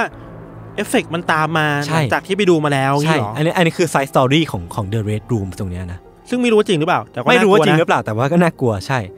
เออ โอ้โห เออ คือ มันคล้ายๆ Urban Legend อ่ะ เออ พี่ คทัล้านยเออร์เบิร์ตเลเจนด์ในกรณี ใช่ มันจะบอก ใช่ แล้วแล้วก็ เอ อย่างหนึ่งคือ พอเราไม่รู้ว่าเราเข้าไปดูอะไรอยู่อะ เออ แล้วเราไม่รู้ว่าคนที่ควบคุมห้องนั้นคืออะไรอะ ใช่ แล้วเขาจะตามตัวเรามาเจอเมื่อไหร่เขาจะ ใช่ สั่งให้ทำอะไรต่อมันก็นั่นแหละคือความน่ากลัวของนักเว็บอะ ใช่ใช่ เอาว่านะ ใช่แล้วก็ไอคอนเซปต์นี้แหละ ผมใบสั้นๆแล้วกัน อืม ว่ามันเกี่ยวข้องกับ Unfriended อ่า อ่าแล้วก็ไซส์สตอรี่อีกอย่างหนึ่งที่มันน่าสนใจไม่ทันมัน ครั มี บ ดักเว็บที่ญี่ปุ่นเนี่ยก็ใช้ตำนานเนี้ยในการดึงหัวคนเข้าเว็บของตัวเองเหมือนกัน เออ คือมันจะมีดักเว็บที่ญี่ปุ่นอันหนึงที่พอพอคนกดเข้าไปในดักเว็บตัวเนี้ย ม มันจะปรากฏป๊อปอัพขึ้นมา แล้วก็เป็นเสียงเด็กเนี่ยถามมาว่า do you like the red room หรือว่าคุณชอบ red room หรือเปล่า เออ เออซึ่งพอกด yes ไปเนี่ย มันก็จะขึ้นชาร์ตขึ้นมาว่า คนที่เสียชีวิตจากการกดคลิกลิงก์เข้าไปเนี่ยมีกี่คนแล้วอะ โอ้ น่ากลัวปะ ไอคนที่กดไปก็รู้สึกว่าขนลุกสิ เออว่าเฮ้ยหรือกูจะต้องตายวะ เออ มันเล่นกับอารมณ์คนนะ แต่ว่า ใช่ใช่ มัน ใช่ มันไปต่อไหมหรือว่ามันจบ ประมาณนี้ครับ อันนี้คือเป็นเป็นเรื่องราวที่ผมไปหามา อ่า ซึ่งก็ไม่มีใครรู้ว่ามันเป็นเรื่องจริงหรือเปล่าเนาะ เออ ทั้งหมดทั้งมวลที่ผมเล่ามา มันไม่มีอะไรยืนยันเลยพี่ทันว่า The Red Room เนี่ยมันเป็นเรื่องราวที่มีอยู่จริง ออ มันเลยคล้ายจะเป็น Urban Legend อะที่มันไม่มีหลักฐานไม่มีคนเคยพบเห็นอะ เราคิดว่ามันเป็นนอกจากเออร์เบลเจแล้วมันคือ เรื่องเล่าในอินเทอร์เน็ตยุคใหม่อ่ะ ใช่ใช่ใช่ เอ ใช่ อเออร์เบลเจเมื่อก่อนมันเป็นเรื่องแค่ตำนานเมืองแบบเมือง เอ เมือง อ อะ เออ แต่เออร์เบลเจในยุคนี้มันคือแบบในโลกอินเทอร์เน็ตไปแล้วอ่ะ เอ อ ใช่ไหม แล้วมันน่ากลัวมากเลยนะ เออ มันมีความแบบอีหยังวะเออว่ามันมันเป็นเรื่องจริงหรือเปล่าอะไรเงี้ ครั ย บ แล้วก็ผมก็ไปเจอมาว่าในโคราชมันมีคนถามคำถามเนี้ยว่า อืม The Red Rooms อะมีจริงหรือเปล่า อืม โคราคือเว็บตอบถามเนาะ อืม ว่ามีคนสงสัยอะไรมันก็จะมาลงคำถามไว้ อืม แล้วก็จะมีผู้เชี่ยวชาญหรือว่าคนทางบ้านเนี่ยมาตอบว่า อืม เขาคิดเห็นยังไงกับประเด็นนี้ อืม ซึ่งพอมีคนมาถามว่า The Red Rooms มีจริงหรือเปล่าเนี่ย อืม มีคนมาตอบว่า ถ้าสมมุติว่ามีคนมาบอกว่าเป็นเออร์เบ g e เลเจนหรือว่ามีคนมาบอกว่าไม่เคยพบเห็นเนี่ย อืม มัน make sense แล้วนะ เพราะว่า ทำไมอะ คนที่เคยพบเห็นหรือว่าคนที่อยู่ในเดรสรูมอ่ะ อ่า ก็คงไม่ไม่อยากออกมาบอกหรอกว่ามันมีห้องนี้อยู่อะ อ่ เพราะว่าเขาอยากให้มันมีห้องนี้อยู่ต่อไปอ่ะ มันเลย make sense เอามากๆว่า การที่ไม่มีคนออกมาบอกว่าเดรสรูมมีจริงอ่ะ นั่นแปลว่ามันมีจริง การปฏิเสธว่าเรดรูไม่มีจริงเนี่ย ใช่ มันคือการยืนยันว่ามันมีจริงอยู่แล้ ถู ว กต้อง ถูกต้อง แล้ว อันนี้ อั อั น น นี้ นี้ เรา คือ คิด ทฤษฎี อันนี้เราคิดไปอีกแบบหนึ่งนะเว้ยว่า อ่า ถ้ามันเป็นแบบไซส์สตอรี่แบบแบบที่ยศบอกอะ อ่าฮะ ถ้าคนที่เข้าเรดรูมแล้วมีอันเป็นไป เออ ตามอาถรรพ์แบบนั้น อ่า อะ เออก็จริงนะ มันแปลว่ามันก็ไม่มีคนกลับมาเล่าแล้วสิว่า เออ มี ว่ะ อะไรเกิดขึ้นในเรดรูมอะ เออก็เป็นไปได้นะ มันก็จะเป็นการยืนยันทั้งสองทาง เออเออเออ ว่าเรดรูมมันมีจริงเว้ยเพราะว่าคนที่เล่ามันมาไม่ถึ ใช่ งไง ใช่เอออันนี้สนใจ เออ เออเออ หรือว่ามันมีจริงวะ เข้าดูไหม ผมเข้าไม่เป็นอ่ะดิเอ นี่ อ แหละครับ แต่ว่าต่อให้ Red Red Room เนี่ย มันไม่มีหลักฐานยืนยันว่าเป็นเรื่องจริงหรือว่าเป็นเรื่องแต่งเนาะ เออ แต่ว่าสิ่งที่มีอยู่จริงแน่ๆพี่ฐานในด a r k กเว็บอ่ะ อืม มันคือสนับฟิล์มอะ อ่า เออ คือเพราะว่าเรื่องเล่าต่อไปเนี้ยเป็นสิ่งยืนยันได้แน่นอนว่ามันมีสนับฟิล์มที่อยู่ในด a r k กเว็บจริง ม ๆ คือเมื่อประมาณ 4-5 ปีก่อนนะพี่ฐานมันมีสนับฟิล์มอันหนึ่งที่โด่งดังมากๆในวงการด a r k กเว็บอ่ะมันชื่อว่า Daisy's Destruction หรือว่าการล่มสลายหรือว่าการพังทลายของ Daisy การทำลาย ใช่ อะไร ใช่ อยู่แล้ว มันเป็นอันนี้ disclaimer ไว้แล้วกันนะครับ อืม ว่ามันเป็นเรื่องที่ sensitive หน่อย มัน ครับ เป็นมันเป็นชาย pornography อ่ะเหมือนเป็นหนังหนัง หนังโป๊ หนัง เด็ก อ่ะ อ่า เออ ซึ่งในหนังโป๊เด็กเนี้ยมันไม่ใช่แค่ว่าการมีเพศสัมพันธ์กับเด็กเท่านั้นนะ อ่าอ่ามั มันมีการทรมานแล้วก็ข่มขืนเด็กผู้หญิงอยู่ในฟุตเทจด้วย อ่าอ่าอ่า ซึ่งมันเป็นภาพที่แย่มากอ่ะ อ่า แล้วมันเป็นภาพที่หลุดออกมาแล้ว พอมันคนมันออกมาบอกว่านี่น่าจะเป็นเรื่องจริง มันไปถึงหูทางการได้อย่างรวดเร็วมากๆว่า แล้วก็มีการสืบสวนต่อไปอย่างรวดเร็วอ่ะ แล้วก็พอสืบสาวเราวเรื่องต่อไปไปทัน พบว่าชายที่อยู่ในวิดีโอแล้วก็ลงมือข่มขืนเด็กผู้หญิงคนเนี้ย อืม ก็คือชายชาวออสเตรเลียที่อาศัยอยู่ในฟิลิปปินส์ ครับ คือชายคนนี้มีชื่อว่าปีเตอร์สกาลีครับ ครับ ต่อมาครับเรื่องราวมันก็เปิดเผยว่าปีเตอร์สกาลีและก็แฟนสาวสองคนเนี่ย อืม ร่วมมือกันทำวิดีโอเพื่อเผยแพร่ลงในดักเว็บของตัวเองอะ คือตั้งใจไปขายในร้าน ใช่ เดียวเหรอ คือดักเว็บของตัวเองเนี่ยมีชื่อว่า No Limit Fund อ่ เขาเนี่ยเรียกค่าหัวคนดูคนละ 10,000 US ดอลลาร์ โห คือ นี่มันใกล้เกิดความเป็นเรนรูมากเลยนะ ใช่ คือคือ ในาร ผมจะบอกว่า เคลิปไปลงแล้วคนดูคนจ่าย ถูกต้อง คือมันมีคนที่เชื่อมโยง The Red Room กับ No Limit Fund ของ Peter Scully อะ อ่า ว่ามันอาจจะเป็นเว็บเดียวกัน แต่จริงๆแล้วอ่ะ ผมคิดว่าอาจจะไม่ใช่ เออแต่แพท แต่ยังไงก็ คล้ๆ ตามอ่ะ แต่ยังไงก็ตามมันเป็นเรื่องที่เกิดขึ้นจริงในสังคม ซึ่งมันน่ากลัวแล้วมันแย่แหละ เออ คือเด็กที่ถูกทรมานในคลิปเนี้ยของคุณของของ Peter Scully พิทัก อืม มีสามคน อายุสิบเอ็ดสิบสองเท่านั้นเองอ่ะ คือเด็กมากๆอะปหกอ่ะปหกมหนึ่งเท่านั้นเองอ่ะ ครับ พวกเธอถูกแฟนสาวของปีเตอร์สกาลี่เนี่ยล่อลวงมาด้วยอาหารนะบอกว่าถ้ามาที่เนี่ยจะให้ขนมกินนะ จะให้อาหารกินนะ เพราะว่าน่ะพวกเขาน่าจะไปลงมือก่อในย่านชุมชนของของฟิลิปปินส์ ครับ อาจจะมีเรื่องของความอดอยากความความแบบ อืม อะไรบางอย่างอ่ะ ซึ่งเขาใช้ปมตรงนั้นในการล่อลวงเด็กพวกนี้มา อืมม เพื่อก่อการทรกรรม อืม ทรมานทรกรรม ซึ่งผมขอข้ามรายละเอียดไปแล้วกัน อืม มันเป็น ครับ มันเป็นเรื่องที่พอลงรายละเอียดแล้วมันน่ากลัวมากๆจริงๆครับ เวลามันผ่านไป 5 วันน่ะที่พวกเขากักขังหนุ่งเหนียวเด็กพวกเนี้ยจนแฟนสาวของปีเตอร์สกาลี่ทนไม่ไหวเว้ย อืม เพราะว่าภาพที่เธอเห็นตรงหน้ามันคือภาพที่เด็กผู้หญิงเหล่าเนี้ยถูก เออถูกทำลาย ถูกลามโซ่ไว้ เออ เออจบไปแล้วกันนะครับ เออแล้วมันก็เป็นภาพที่สะเทือนใจมาก ครับ ๆคือพอเธอตัดสินใจปล่อยสองในสามของเด็กผู้หญิงเหล่าเนี้ยออกไปอ่ะ อืม หนึ่งในสามเหล่านั้นน่ะคนก็สงสัยว่าไปไหนเว้ย อืม แต่ปรากฏว่าพอสืบสาวต่อไปก็คือหนึ่งในสามเหล่านั้นนะถูกปีเตอร์สกาลีฆ่า เสียชีวิต ย แล้ว ใช่ก็คือถูก strangling อะรัดคอ รัดคอ จนเสียชีวิตเออสุดท้ายสกาลีแล้วก็แฟนสาวเนี่ยก็ถูกจำคุกตลอดชีวิตพี่ทัน ครับ ตัวสกาลีเองเนี่ยจากการสืบสาวประวัติแล้วครับเขามีประวัติที่เกี่ยวข้องกับการฆาตกรรมแล้วก็ข่มขืนเด็กอะ อืม มากกว่า 60 คดี อืม คือมันมีเด็กที่มีความ เป็น เกี่ยวข้อง เหยื่อ กับสกาลี่อะประมาณ เออ 60 70 คนได้ ครับ คือน่ากลัวมาก ๆ จริง แล้วก็คุณสกาลี่เนี่ยถือว่าได้เป็น world's worst pedophile หรือว่าคนที่รักเด็ก ใครเด็ก ใคร่เด็กและการที่แย่ที่สุดในโลก เพราะว่าเขาลงมือก่อเหตุได้ จริงๆก็ญาติทุกคนแหละ ใช่ แต่ว่าคนเนี้ยค่อนข้างจะหนักหนักหน่วง ดูโหด เกินเกณฑ์ไปหน่อยครับ เนี่ยคดีเนี้ยหรือว่าข่าวเนี้ยมันเลยกลายเป็นหลักฐานชิ้นสำคัญว่าในดักเว็บเนี่ยมันมีอะไรอย่างนี้อยู่จริงๆกันไม่ทัน อืมอืม มันมีสตัฟฟิล์มอยู่จริงๆ แล้วก็บ่งบอกให้เห็นชัดเจนว่าคำว่าดักเว็บในที่เนี้ยคำว่าดักในที่เนี้ยมันไม่ใช่อะไรที่ไหนเลยอ่ะมันคือความดำมืดในจิตใจคนอ่ะ อืม ที่พออยู่ในเบื้องลึกอยู่ใน ที่ที่มันแสงส่องลงไปไม่ถึงอ่ะ อืม มันทำให้พอไม่มีคนจับตามอง ไม่มีคนให้ความสำคัญ ไม่มีคน อืม ไปจับตามองว่ามันเกิดอะไรขึ้นในในพื้นที่ดำมืดตรงเนี้ย อืม นั่นแหละ ความดำมืดในจิตใจคนมันเลยเผยแพร่ออกมา แล้วก็ อืม ความนิสัยจริง ๆ ของคนบางคน อืม ก็ได้ถูกเผยแพร่ออกมาในดักเว็บแห่งนี้นั่นแหละ เราเราคิดว่าตัวระบบของธรรมชาติของแพลตฟอร์ม เออ หรือธรรมชาติของดาร์กเว็บอะ เออ มันก็เอื้อให้คนมีพฤติกรรม จริง ปลดปล่อยพฤติกรรมแบบนั้นออกมาด้วยนะ เออ อ อย่าง แรกคือ ไม่รู้ว่าตัวตนคือใคร ครับ ตรวจสอบได้ยากถูกปะ อืม การโอนเงินก็ผ่านบิตคอย ใช่ใช่ หรือว่าการคุยอะไรกันอ่ะ มันไม่จำเป็นต้องรู้ว่าคนนี้คือใครหน้าตาเป็นยังไงอะ เออ พอการตรวจสอบอย่างเนี้ยมันเกิดขึ้นได้ยากปุ๊บอ่ะมันก็เป็นที่ที่ทำให้คนมันสามารถปลดปล่อยไอ้ความความน่ากลัวในใจตัวเองอ่ะ อืม เอามาละเลงให้เต็มที่เลยอ่ะ เออ แล้วอีกอย่างคืออย่างเคสของยศที่เล่ามามันทำให้เห็นแล้วว่าเฮ้ยแล้วคนที่มีพฤติกรรมแบบเนี้ยชื่นชอบไอ้รสนิยมที่มันน่ากลัวแบบเนี้ย อืม มันมันไม่ได้มีคนเดียวนะ ใช่ อย่างที่บอกมันมีคนปล่อย แต่ว่ามันมีคนที่พร้อม ดู จะซื้อต่ออีกอะ่ะ และเยอะมากๆ เยอะมากอะ่ะ ครับ ซึ่งอันนี้แหละคือความน่ากลัวของดักเว็บว่าสุดท้ายแล้วมันควรจะตรวจสอบได้หรือเปล่า อืมอืม ตำรวจเข้าไปจับหรือตำรวจอเมริกาหรือทั่วโลกควรจะปรับตัวยังไงในการจัดการอาชญากรรมที่อยู่ในดักเว็บแบบเนี้ย เออ อันนี่ก็เป็นความท้าทายแบบหนึ่งแล้วว่า ใช่ใช่ใช่เรื่องของผมก็ประมาณนี้ ครับ สำหรับใครที่ฟังเรื่องราวของดักเว็บ อืม แล้วก็รู้สึกว่าสนใจในเรื่องของคอนเซปต์เนาะ ครับ ก็อย่าลืมว่าไปหาดูหนังชื่อว่า Unfriended Dark Web ได้ใน Netflix ก็สามารถ Subscribe หรือว่าหาคนที่เป็น Family Package ได้เลย อ่ะ แล้วก็ไปดูกันนะครับ ครับ แล้วก็ ผม คิดเห็นยังไงก็มาคอมเมนต์ใน YouTube ได้ and I found this folder. It was hidden, and it automatically connects you to this thing. Dude, this is dark web. What's dark web? Part of the internet where no one can track you. It's all about drugs, illegal IDs, even assassination for hire. Yeah, the dark net is mostly about the bad guys. And this computer's got videos on it, right? Check this out.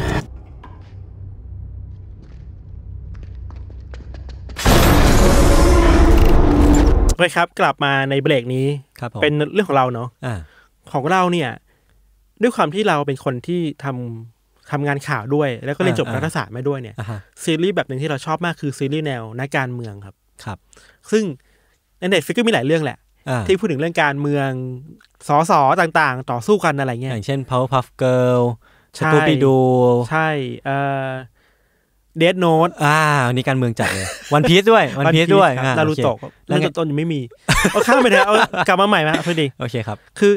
หนึ่งในหนังที่เราชอบคือหนังแนวการเมืองแหละ อ่า แต่ว่าพอพอเราไปเห็นเรื่องหนึ่งมา มันชื่อว่า The Politician อะ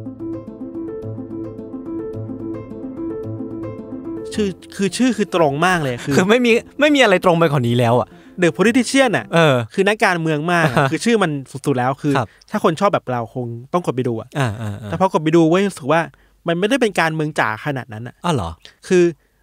ถึงแม้ชื่อมันจะเป็น The Politician นักการเมืองที่เราเห็นภาพมันควรจะเป็นสสในสภา เออเออเออ ในนู่นในนั่นใช่ป่ะ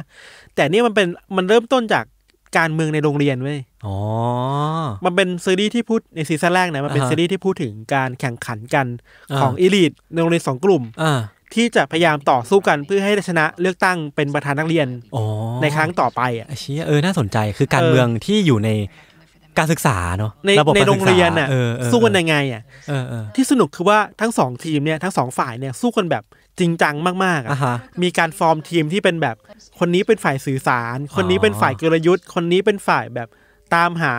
ผู้ท้าชิงอะไรเงี้ เอย อเออ แล้วทั้งสองคนก็ทั้งสองฝ่ายก็สู้กันแบบอย่างนี้มาตลอดอะไรเงี้ เอย อ เราพูดแค่นี้พอ เซตติ้งมันคืออยู่ในอเมริกาถูกป่ะ ในอเมริกาในโรงเรียน ครับ ในมัธยมปลายอะไรอย่างเงี้ยครับ ต่อจากเนี้ยเราจะสปอยอีกนิดหน่อย อ่า แต่เราจะสปอยไม่มากเกินไป เออ เพื่อที่จะไม่ไม่เสียอรรถรสในการดู ได้ แล้วกันครับ เดี๋ยวผมจะเป็นตัววัดให้ทุกคนเองครับ ถ้าสปอยเกินไปเดี๋ยวผมจะบอกว่า เฮ้ย อันนี้ตัดออก เออคือหนึ่งในตัวละครเด่นเรื่องของเรื่องเนี้ยมีชื่อว่าเพตันฮอบาร์ด ครับ เพตันเนี่ยเป็นฝ่ายหนึ่งที่อยากจะสมัครเป็นประธานนักเรียน อ่า แล้วเขาพยายามจะตามหาคนที่เป็นผู้ช่วยเขาอ่ะเป็นมือสองอ่ะคือเวลาเราดูเลือกตั้งอเมริกา อืม ตอนเนี้ยที่แข่งกันอยู่ในที่เรา อ่าฮะ อัดเทปกันอยู่เนี่ย จะเป็นการแข่งระหว่าง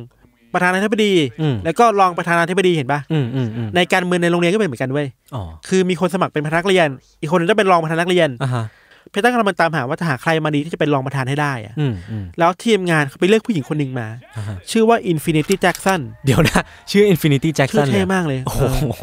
อินฟินิตี้เนี่ยเป็นคนที่ทีมงานของเพตันเลือกมา อ่า โดยพวกเขามองว่าเพตันน่ะขาดความเป็นมนุษย์อ่ะ อ๋อ คือ แข็งเกินไปอะ เป็นหุ่นยนต์แล้วกัน เออไม่ค่อยมีอารมณ์เท่าไหร่อ่ะ อ่า แต่อินฟินิตี้เนี่ยจะมาเติมเต็มในเรื่องความเป็นมนุษย์ให้กับเพตันได้ เออเออน่าสนใจอ่ะ โอ้โหมันโคตรการเมืองเล มี ย ความ เว้ย เป็นเคมีที่จับจับคนสองคนที่มีบุคลิกต่างกันกัน เออ เอาความเก่งของแต่ละคนมามามาหลอมรว มามิก เข้ด้วย กันนะ เออ แต่ว่ามันก็มีบางประเด็นที่เราแปลกๆนิดหน่อยคือว่าอินฟินิตี้เป็นคนที่ป่วยอะครับ อ่าฮะ แบบทำคีโมมาอะไรเงี้ย อ๋อ แล้วทางทีมของเพตันก็เลยมองเอาเนี่ยคือไปเอาประโยชน์มาจากอินฟินิตี้อันนี้ไม่ค่อยดีเท่าไหร่ เออก็เป็นก็กลายเป็นว่า แต่มันมี คว การ ป่วย เมืองมากเลยอะ เป็นเครื่องมือทางการเมืองอะ เออจริงๆอินฟินิตี้รู้ตัวแหละว่าเป็นเครื่องมืออะไรเงี้ยเราสปอยแค่นี้พอ ได้ได้ โอเค อันนี้อันนี้ถือว่าไม่ได้สปอยใช่ไหม นิดหน่อย นิดหน่อยใช่ไหม นิดหน่อยนิดหน่อย โอเคโอเค หลังจากเนี้ยครับเราจะพูดถึงเรื่องที่มันใหญ่กว่านั้นแหละ อืม คือในระหว่างเรื่องเนี้ยครับ พอเวลามีตัวละครของ Infinity โผล่ออกมา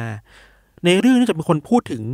อาการหนึ่งบ่อยมากเลยยศ อืม อาการเนี้ยเขาเรียกเป็นศัพท์ภาษาอังกฤษว่า m u n c h a u s e n by proxy disorder ครับ อ่าอ่า หรือว่าพูดอีกแบบหนึ่งคือ m u n c h a u s e n syndrome by proxy อ่า ย่อๆคือ MSBP เคยได้ยิน อ่ะ ใช่ปะ ผมเขียนในหนังสือ เออคือโรคเนี้ยเป็นโรคที่ว่า คนที่ดูแลผู้ป่วยอ่ะ อืม มักจะทำร้ายร่างกายหรือ เอ ว่า อ ลอบวางยาผู้ป่วย เพื่อหาผลประโยชน์จากผู้ป่วย ใช่ มันเป็นโรคที่แปลกมากเลยนะ เออ เป็นโรคที่แบบ ถ้าเรามองในฐานะคนที่สุขภาพดีอะเราจะไม่เข้าใจเลยว่าเขาทำอย่างนั้นไปเพื่ออะไร อืม แต่ว่ากลายเป็นว่ามันมีกลไกทางสมองบางอย่างอะที่มัน อืม บังคับให้คนที่ป่วยเป็นโรคเนี้ย อืม ทำสิ่งนั้นอะ เออ เออ แล้วลักษณะหลาย ๆ อย่างของโรคเนี้ยครับ คือว่าคนที่เป็นคนกระทำต่อผู้ป่วยเนาะจะแบบ เวลาไปโรงพยาบาลน่ะ ครับ จะพยายามแบบปกปิดอาการที่แท้จริงของผู้ป่วยอ่ะ เออใช่ใช่ใช่ สมมติว่าไปโรงพยาบาลเอปุ๊บ อ่าฮะ แล้วหมอบอกว่าเป็นอาการร้ายแรง ก็จะโอเค อืม ถ้าหมอบอกว่าอาการไม่มีอะไรเลย ก็จะเปลี่ยนโรงเปลี่ยนโรงพยาบาล เออ เพื่อไปหาโรงพยาบาลใหม่ที่จะบอกเขาได้ว่าผู้ป่วยอ่ะ เออ ป่วยร้ายแรงจริงๆอ่ะ เออ แปลก คือมันแปลกมาก แปลกมาก ขณะเดียวกันเหยื่อที่ถูกกระทำเองครับ อือฮึ ส่วนใหญ่ก็จะไม่รู้ตัวว่าเป็นเหยื่อของคนที่ป่วยเป็นโรคเนี่ย อ่าครับ คือสมมุติว่าเราเป็นคนที่ถูกคุณแม่หรือคุณพ่อว่ารอบวางยามาเรื่อยๆอะ เรื่อยๆเรื่อยๆ เด็กจะ ตั้ง ไม่ แต่ รู้ เกิด ตัวว่าตัวเองป่วยจริงหรือไม่ป่วยจริงอ่ะ เขาอาจจะรู้แค่ว่าตัวเองเป็นคนที่เจ็บเจ็บป่วยป่วย เออ อ่อนอ่อนแอดๆมันตั้งแต่เด็กอะ เอออะไร แต่ไม่รู้ว่าสาเหตุที่แท้จริงคืออะไรเนาะ ครับ คือโดยทั่วไปแล้วอ่ะ คนที่มีอาการเป็น MSBP เนี่ยครับ อืม เขาก็จะไม่ค่อยรู้ตัวเนอะอย่างที่เราบอกไป บางทีก็ได้รับผลกระทบทางทางด้านร่างกาย อืม แล้วก็จิตใจ อืม คือจิตใจเนี่ยที่เราไปดูข้อมูลมาคือ หลายคนบอกว่า คนที่เป็นเหยื่อเนี่ย มักจะมีความรู้สึกไม่มั่นใจในตัวเอง อืม รู้สึกเป็น low self esteem อ่ะไม่ค่อยรักตัวเองเพราะตัวเองป่วยมาตลอดเวลา อืมอืม พ่อแม่ที่น่าจะเป็นคนที่พึ่งพาหรือคนดูแลเนี่ย ก็พึ่งพาไม่ได้อีกอ่ะ อืม คือพวกเขาอยากให้เธอป่วยไง อืม นึกออกปะก็เลยแบบความไม่มั่นใจความรักตัวเองมันน้อยลงไปอะไรเงี้ยครับ เนี่ยเรากลับมาตรงของอินฟินิตี้หน่อย อืม คือมันเชื่อมกันตรงนี้แหละอินฟินิตี้ป่วย อืม และอยู่กับยายอยู่กับย่า อืม พูดแค่นี้พอ โอ้โห เออโอเคพูดแค่นี้พอ พูดแค่นี้พโออเคโอเค โอเค น่าจะพอเชื่อมโยงกันได้ ครับผม แต่ว่าพอเราพูดถึง MSBP นะครับ มัน ครั ก็ บ มีหลายคดีที่มันเกิดขึ้นเนาะ อืมอืมอืม แล้วคดีหนึ่งที่เป็นข่าวใหญ่มากในอเมริกาเนี่ยมันเกิดขึ้นในปี 2015 ครับ อืม คดีที่ทำให้คนเขาเรียกว่าอะไรเดีย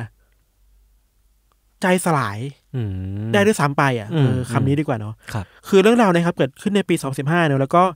เกิดขึ้นกับครอบครัวหนึ่งครับ ชื่อว่าครอบครัวบันชาด อ่า ซึ่งตอนแรกเริ่มเนี่ยประกอบด้วยคุณพ่อชื่อว่ารอด อืม แม่ชื่อว่าดีดี และลูกสาวชื่อว่ายิปซี่เป็นลูกสาว อืม ทั้งครอบครัวนะครับ ตอนแรกก็อาศัยอยู่ในเมืองลุยเซียนา อืม ทั่วไปเลย แต่ว่าพอเข้าใจว่าไม่ไม่แน่ใจว่าปีไหนอะพอพวกเขาที่บ้านพวกเขาครับต้องเจอกับเขาเรียกว่าเป็นเฮอริเคนมั้ง อ่า แคทรีนา อ่าอ่า ซึ่งมันทำให้บ้านน่ะได้รับความเสียหายหนักมาก แล้วในระหว่างนั้นเองอ่ะ ทางแม่กับพ่อก็ทะเลาะกัน อืม สุดท้ายก็แยกทางกันไปเลย อืม สุดท้ายแล้วคือว่าดีๆกับยิปซี่อ่ะต้องย้ายมาอยู่ด้วยกันที่บ้านหลังใหม่ที่สร้างใหม่ขึ้นมาอะไรเงี้ยครับ เราเล่าย้อนกลับไปหน่อยว่า ตอนที่ยิปซี่เกิดมาได้ประมาณสามขวบสามปีนะครับ อ่าฮะ ดีดีเองอ่ะก็บอกกับสามีว่าเฮ้ยเธอคิดว่ายิปซี่เนี่ย น่าจะมีปัญหาสุขภาพร่างกายแล้วนะ อืมอืม ตั้งแต่สามขวบอ่ะ อ่าฮะ คืออาการที่ดีๆ บอกว่าเห็นนะ คือว่าคาดว่าทิปซี่น่าจะเป็นโรคภาวะหยุดหายใจขณะหลับอ่ะ อืม คือเวลาหลับแล้วจะหายใจไม่สะดวกอ่ะ อ่าฮะ กรนเสียงดัง มันจะ หรื พ่ ว่ วงกับ ะไ อาการกรนด้วยอ่ะ เออเราคิดว่าแบบนั้นนะครับ อ่าฮะ ไอ้โรคเนี้ยก็เลยทำให้ยิปซี่ต้องเข้าไปอยู่โรงพยาบาลตั้งแต่เด็กๆเลย ครับ เรายิปซี่อยู่โรงพยาบาลตลอดเข้าออกเข้าออกมาตลอดเลยครับ อืม หลังจากนั้นนะครับ คุณดีๆเองก็พูดกับคนรอบตัวว่า เฮ้ย เรากังวลกับจิปซี่มากเลยนะ เออ คือไม่ได้มีแค่อาการที่นอนป่วยธรรมดา เธอมีโรคแทรกซ้อนเต็มไปหมดเลย เอ อะ่ะ อ ซึ่งเราก็ไม่รู้จริงไม่จริงอะ่ะ อ่าฮะ พอเวลาผ่านมาเรื่อยๆครับ พอจิปซี่อายุได้ประมาณเจ็ดปีอะ่ะ ทีเนี้ยเรื่องจริงเกิดขึ้นไว้ยคือว่าจิปซี่ประสบอุบัติเหตุ อืม ทำให้เธอไม่สามารถแบบเดินได้สะดวก อ่า อะ่ะ เข้าใจว่าต้องผ่าตัดหรือว่ามีอาการด้านแบบตรงเอวตรงอะไรเงี้ยทำให้เดินได้ยากเลยครับ อืม หลังจากนั้นที่เธอประสบอุบัติเหตุปุ๊บอะ่ะจิปซี่นั่งรถเข็นมาตลอดเลยเว้ย อืม แล้วก็เวลาจะเดินก็ต้องใช้ไม้พยุงอะไม้เท้าอะ อือฮึ ช่วยตลอดเลยครับ คือกลายเป็นคนที่เดินไม่สะดวกอีก เดิ ต่อนไป ไม่สะดวกต่อไปอย่างเงี้ย หลังจากนั้นมาชีวิตของจิปซี่ที่เราเห็นน่ะคือต้องเดินแบบนี้ตลอดอะ อ่าฮะ แล้วดีๆก็บอกว่าเนี่ยเป็นหนักมากเลยนะเดินยากมากเลยอะไรเงี้ยเธอพูดอย่างนี้มาตลอดเลยครับ ในช่วงระหว่างนี้อย่างที่เราบอกว่าคือดีๆกับทอดอะเลิกกันแล้ว อืม แต่ภาพรวมคือว่าดีๆเองอะก็ต้องการดูแลจิปซี่เพียงคนเดียวตลอดเลยอะ อืม คือพยายามกันไม่ให้สามีเข้ามายุ่งวุ่นวายกับ อือฮึ จิปซี่ครับ รวมถึงจิปซี่เองก็มีสภาพร่างกายที่ดูแบบไม่ได้ดีขึ้นเลยอะยศ อ่าฮะ ไม่สามารถเดินไปไหนมาไหนได้ทำให้ทำให้ภาพของจิปซี่กลายเป็นคนที่ต้องได้รับการดูแลตลอดเวลา พึ่งพาตัวเองไม่ได้ เออ ในทางตรงกันข้ามนะ ในขณะเดียวกันน่ะ ด้วยภาพแบบเนี้ยทำให้หลายหลายๆคนน่ะ เห็นใจจิปซี่มากๆเลยอะ อืม คือเธอยังเด็กมากเลยนะเจ็ดแปดขวบ อืม สิบขวบอะไรเงี้ย แล้วเดินไม่ได้ป่วยอรอดแดดอะทำให้มีผู้คนมา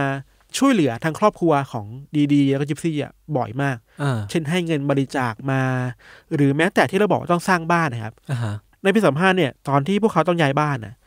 สร้างบ้านใหม่เนี่ยคือเงินเกือบทั้งหมดอะมาจากการบริจาคหมดเลยเว้ย โอ้แสดงว่าไม่ได้ออกเอง แต่ว่ามีคนที่เห็นใจมีคนที่ ใช่ใช่ พร้อมที่จะเอาเงินเนี่ยมาสนับสนุนครอบครัวนี้ ใช่